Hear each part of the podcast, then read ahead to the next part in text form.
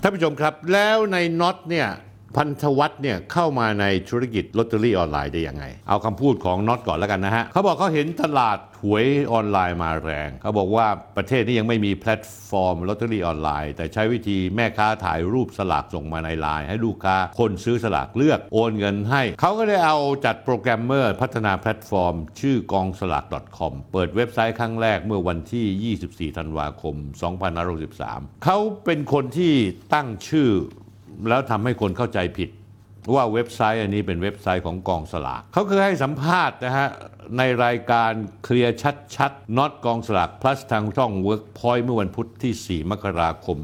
2566 ของคุณอันภูวนาถซึ่งผมฟังแล้วผมมีความรู้สึกว่าคุณอันรับงานมา ขอประทานโทษต้องพูดอย่างตรงไปตรงมา ผมไม่รู้ว่าน็อตต้องเสียเงินในรายการนี้เท่าไหร่ ถึงจะได้ออกแบบนี้ เขาเกิดไป ประกาศไทม์ไลน์ของเขาขึ้นมา ในการเปิดแพลตฟอร์มการขายสลากกินแบ่งว่า 2 ปีที่แล้ววันที่ 4 ธันวาคม นี่คือคำพูดของน็อตนะฮะ2563 ระหว่างที่เขานั่งเขียนแผนงานที่กอง ผลงานแผนงานกองสลาก .com ที่วิลล่ามาร็อกปราณบุรี เขาบอกว่าทุกช่วงชีวิตมีเหนื่อยร้องไห้หมดตัวเป็นหนี้มีปัญหากับเจ้านายนายจ้างครอบครัวแย่ แต่สุดท้ายทุกสิ่งอย่างก็เป็นการเรียนรู้เพื่อรอวันนี้ โอกาสมีสำหรับทุกคนครับ เพียงแต่คุณต้องแต่งตัวพร้อมรับโอกาสที่เข้ามา ถ้าผมไม่ทำมาเยอะขนาดนี้ ถ้าผมไม่ผิดพลาด ถ้าผมไม่เรียนรู้ ผมจะไม่เก่งการตลาดออนไลน์ เมื่อถึงเวลาผมจะไม่มีเวลาทำกองสลากพลัส ให้มีลูกค้าเหมือนอย่างทุกวันนี้ ท่านผู้ชมครับ เมื่อกองสลาก .com เปิดเว็บไซต์วันแรก 24 ธันวาคม 2563 เขาเริ่มขายได้ 2,000 ใบ บอกเนื่องจากยังมีคนรู้จัก งวดแรกเริ่มต้นที่ 5,000 ใบ ขายได้ 2,000 ใบ ถูกรางวัล80,000 บาทขาดทุนประมาณแสนบาท งวดต่อมางวดที่ 2 รับซื้อลอตเตอรี่ 7,000 ใบก่อนจะเพิ่มเป็น 10,000 ใบ ระหว่างนั้นมีข้อมูลในมือและทำการตลาดในมือ นับจากงวดที่ 3 เป็นต้นมาน็อตอ้างว่า เขาสามารถขายลอตเตอรี่ที่ อยู่ในมือได้หมด 10,000 ใบท่านผู้ชมรู้ไหมว่า ก่อนที่น็อตจะทำตลาดออนไลน์มาเนี่ยมันมีตลาดออนไลน์แพลตฟอร์มขายลอตเตอรี่ของเจ้าตลาดที่ชื่อมังกรฟ้า หรือว่านายแทมเมธศิยาพรผู้บริหารมังกรฟ้าลอตเตอรี่ แต่เมื่อมังกรฟ้าถูกจับตามองและดำเนินคดีอย่างต่อเนื่อง จึงสบช่องให้กองสลาก .com เปิดตัวกองสลาก plus งวดวันที่ 16 เมษายน 2565 งวดเดียวกับที่มังกรฟ้าประกาศหยุดขาย แล้วสร้างตัวตนของ CEO น็อต พันธวัตรมาเป็นจุดขาย โดยทุกวันที่ 1 หรือ 16 ทุกเดือนเวลา 4 โมงเย็นจองมาไลฟ์สดผ่าน Facebook และให้ผู้ติดตามบันทึกเบอร์มือถือเอาไว้ เมื่อพบว่ามีผู้ถูกรางวัลที่ 1น็อตพันธวัตรจะใช้เบอร์นี้โทรศัพท์ไปบอกผู้ที่ซื้อด้วยว่าตัวเองว่า เป็นผู้ถูกรางวัลที่ 1 ก่อนที่จะนำเงินสดไปมอบให้ด้วยตัวเอง แต่จริง ๆ แล้วท่านผู้ชมครับ เมื่อเราเช็คไทม์ไลน์แล้วเช็คเหตุการณ์แล้วเนี่ยสาเหตุที่น็อตพันธวัฒน์สามารถเนรมิตแพลตฟอร์มหวยออนไลน์กองสลากพลัสมาได้เวลาอันรวดเร็ว ใช้เวลาแค่ 20 วันเองท่านผู้ชม วันที่ 4 ธันวาคม 2563 ที่เขาอ้างว่าเขียนแผนการเว็บไซต์ที่โรงแรมหรูที่ปราณบุรี จนถึงการเปิดขายวันแรกคือ 24 ธันวาคม แท้ที่จริงแล้วนะฮะกองสลากพลัสมีการ โคลนระบบของมังกรฟ้ามาทั้งดุ้นนั่นเอง ย้อนรอยจุดเริ่มต้น หวยสแกนในยุคมังกรฟ้าถึงกองสลาก plus 2563 ถือเป็นจุดเริ่มต้นของลอตเตอรี่ออนไลน์ เรียกกันว่าหวยสแกนหรือหวยเงา ใช้วิธีซื้อลอตเตอรี่ขายลอตเตอรี่ผ่านแพลตฟอร์มที่เลือกตัวเลขได้ตามต้องการ ขณะนั้นมีเจ้าตลาดชื่อชื่อมังกรฟ้า แต่พบว่าผู้ที่ซื้อต้องซื้อสลากจากหวยสแกนในราคาแพงกว่าราคาหน้าสลาก ราคาสูงถึง 100 บาทต่อใบ มังกรฟ้าใช้วิธีแยกราคาหน้าสลาก 80 บาท อีก 20 บาทอ้างว่าเป็นค่าดำเนินการ เป็นการเลี่ยงบาลีเพื่อไม่ผิดกฎหมายข้อหาจำหน่ายสลากเกินราคา เพลินเพลิน25 มกรามีนาคม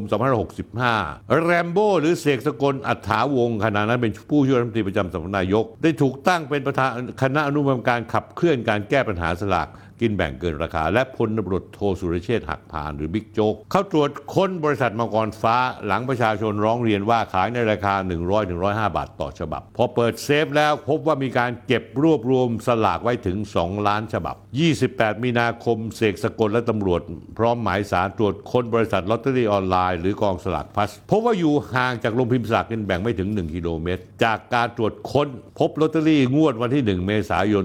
2565 รวม 4.4 ล้านใบน็อตพันธวัฒน์อ้างว่ามีสลากจริงทุกใบแต่รับมาแพง ไม่เคยได้ลอตเตอรี่ราคาต่ำกว่า 90 บาท รูปแบบคือต้องมีผู้ค้ามาส่งลอตเตอรี่ให้ และสแกนเก็บไว้ก่อนนำไปขายลูกค้าที่หวยแพงเพราะมีหลายสาเหตุเช่น การรวมชุด ถ้าซื้อใบเดียวจะขาย 90 บาท ชุด 2 ใบ 92 บาท ชุด 3 ใบ 94 บาท ชุด 5 ใบ 120 บาท และจะมีห้องรวมชุดไว้โดยเฉพาะทำให้หวยแพง เพราะคนยอมจ่ายแพง อีกเรื่องหนึ่งคือหวยโควต้าที่ตั้งราคามือแรกเปิดมาที่ 97 บาท พอรวมชุดเป็นหวยย่อยราคาจะลง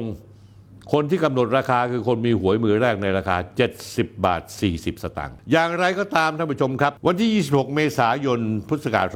2565พลตำรวจเอกรอยอิงไพโรธอิงคไพโรธรองปปตรและพลตำรวจโทสุรเชษฐ์หักพาน ปูพรมตรวจค้นพร้อมกัน33จุดในบริเวณ 12 จังหวัด จุดที่น่าสนใจการเข้าตรวจค้นกองสลาก plus เป็นครั้งที่ 2ตำรวจยึดสลากที่ไม่ถูกรางวัลของงวดที่ 1 เมษายนประมาณ4ล้าน7แสนฉบับ และงวด16 เมษายนประมาณ 4 ล้านฉบับ รวม 2 งวดมีจำนวนโคต้าเกือบ 70,000 โคต้าน็อตอ้างว่าตั้งใจจะขายลอตเตอรี่ในราคาเพียง 80 บาท แต่เมื่อซื้อแล้วมีค่าสนับสนุนก็ตามแต่ลูกค้าจะสมรบทุน ควรจะไปคุมราคาส่ง หรือราคาต้นทุนมากกว่ามาตรวจสอบผู้ค้ารายย่อย นอกจากนี้แล้วตำรวจปราบปรามการกระทำความผิดในการคุ้มครองผู้บริโภค หรือที่เรียกว่าปคบทำการล่อซื้อลอตเตอรี่จากกองสลาก .com พบว่าแบ่งการจำหน่ายฉบับละ 80 บาท คิดค่าบริการ 20 บาท รวมเป็น 100 บาท เกินกว่าราคาที่กฎหมายกำหนด จนกระทั่ง 20 เมษายน 2565 ปีที่แล้วน็อตพันธวัฒน์เข้าพบพนักงานสอบสวนปคบสารภาพท่านผู้ชม แล้วย้อน ยอมปรับเปรียบเทียบในขั้นสอบสวนท่านผู้ชมครับ ปรับแพงมากท่านผู้ชมครับ 2,000 บาท และปรับในน็อตพันธวัตรก็แพงที่หายเลยคือ 2,000 บาท ผมได้ตั้งข้อสงสัยไอ้กองบังคับการปคบนี่แม่งคืออะไรกันแน่ท่านผู้ชม ได้ข่าวว่าเรียกในน็อตไปพบอีกแล้ว แต่ข่าวแจ้งมานุงในบอกจะเอาเรื่องเก่ามาดำเนินคดี ก็ปรับอีกเหมือนเดิม แต่ต้องขยับสักนิดนึง เพื่อให้ตัวเองมีบทบาทบ้าง แต่ดันทะลึ่งเอาเรื่องเก่าที่ค้างคาอยู่มาปรับ หลังจากที่สลากงวดที่ 16 เมษายน 2565 มังกรฟ้าประกาศหยุดขาย หาพิจารตลาดหวยสแกน ในที่สุดแล้วกองสลาก plus ของน็อต ก็พังอาจขึ้นมาแทนที่ พอเรามาดูธุรกิจหวยออนไลน์กับโมเดิร์นใหม่ของการฟอกเงินแล้วมันมีเส้นบางๆ ที่เป็นไปได้ทั้งสองอย่าง รูปแบบโมเดิร์นการทำธุรกิจ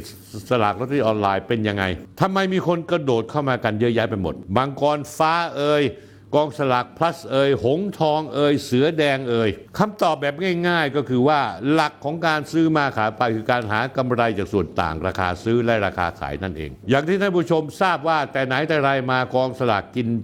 แบ่งรัฐบาลพิมพ์สลากออกงวดละร้อยล้านใบ แล้วกระจายสลากออกไปเป็นตัวแทนจำหน่าย 31 ล้านใบ ระบบรายย่อยอีก 69 ล้านใบ โมเดลการขายตามราคาจริงกำหนดไว้ที่กองสลากใบละ 80 บาท จะแยก แยะต้นทุนกำไรอย่างนี้ ต้นทุนรับมาจากกองสลากคือ 70 บาท พ่อค้าแม่ค้ากำไร 10 บาท แต่ถ้าขายสลากเกินราคาที่ใบละร้อยบาท หรือเลขชุดหารเฉลี่ยใบละ120 150บาท หรือสูงกว่านั้น เพราะบางทีไปถึงใบละ 200 บาท ดังเช่นที่เราเห็นอยู่ในปัจจุบัน จากกำไรใบละ 10 บาท จะพุ่งเป็นใบละ 30 บาท 50 บาท 80 บาทหรือ 130 บาททันที แต่กำไรในส่วนนี้จะแบ่งสรรปันส่วนระหว่างยี่ปัวซาปั๊วไปจนถึงผู้ค้ารายย่อย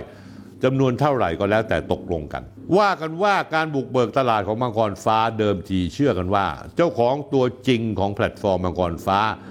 ไม่ใช่เด็กหนุ่ม แต่เป็นหนึ่งในเจ้าของโควตาสลากที่จำหน่ายตามระบบตัวแทนจำหน่าย 31 ล้านใบทำให้มังกรฟ้ามีสลากอยู่ในมืองวดละไม่ต่ำกว่า 2 ล้านฉบับสบายๆทำให้นายมังกรฟ้าที่อ้างว่าทำแพลตฟอร์มมาเพื่อขาย ฝากขายกองสลากกินแบ่งรัฐบาล ซึ่งวางขาย บนแพลตฟอร์มตัวเองในราคา 103-105 บาท เล่นแร่แปรธาตุโดยอ้างราคาดังกล่าวแบ่งเป็น 3 ส่วน คือ 1 ค่าสลากกินแบ่ง 80 บาท ค่าธรรมเนียม 20 บาท ค่าสแกนจัดเก็บ 3-5 บาท จากโมเดลเจ้าของโควตารายใหญ่มาขายสลากราคา 103 บาท 105 บาทดังกล่าว จะเห็นว่าได้กำไรเหนาะเหนาะ20-30 บาทต่อใบ ไม่ต้องแบ่งกำไรให้ยี่ปัวซาปัวผู้ค้าส่งผู้ค้าเร่แต่อย่างใด ถ้ามีการขายสลากงวดละ 2 ล้านใบกำไรเป็นส่วนต่างอย่างต่ำ40-60 ล้านบาทตกเดือนละ 80ถึง120 ล้านบาท แต่ว่ารูปแบบการทำธุรกิจของกองสลาก plus ที่น็อต เปิดเผยต่อสาธารณะไม่ใช่อย่างนั้นเลยท่านผู้ชม วันที่ 30 ธันวาคมน็อตพันธวัฒน์แถลงข่าวชี้แจงระบุว่ากองสลาก plus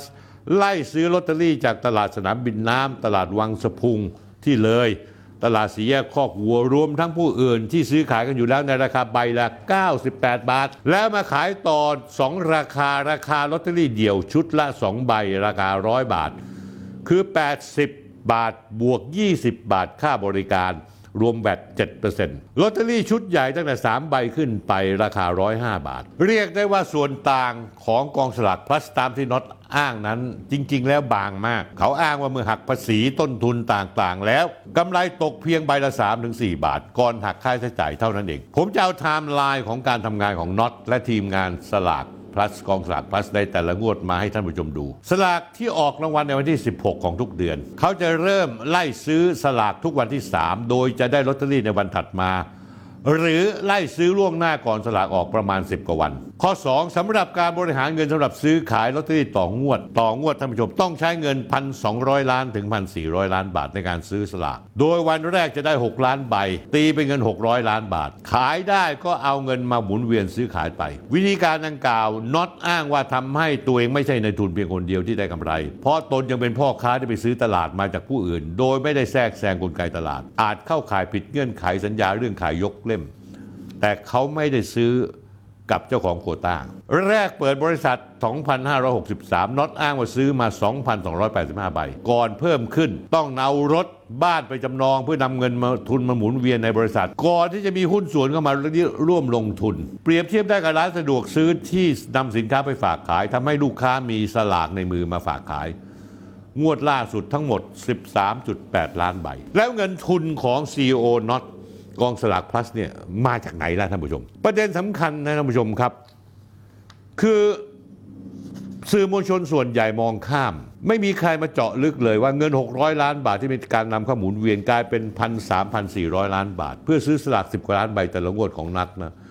มาจากไหนมีที่มาที่ไปยังไง คุณหลอกใครหลอกไปแต่จะมาหลอกผมส่วนที่ริมทองกุลอย่าแม้แต่คิด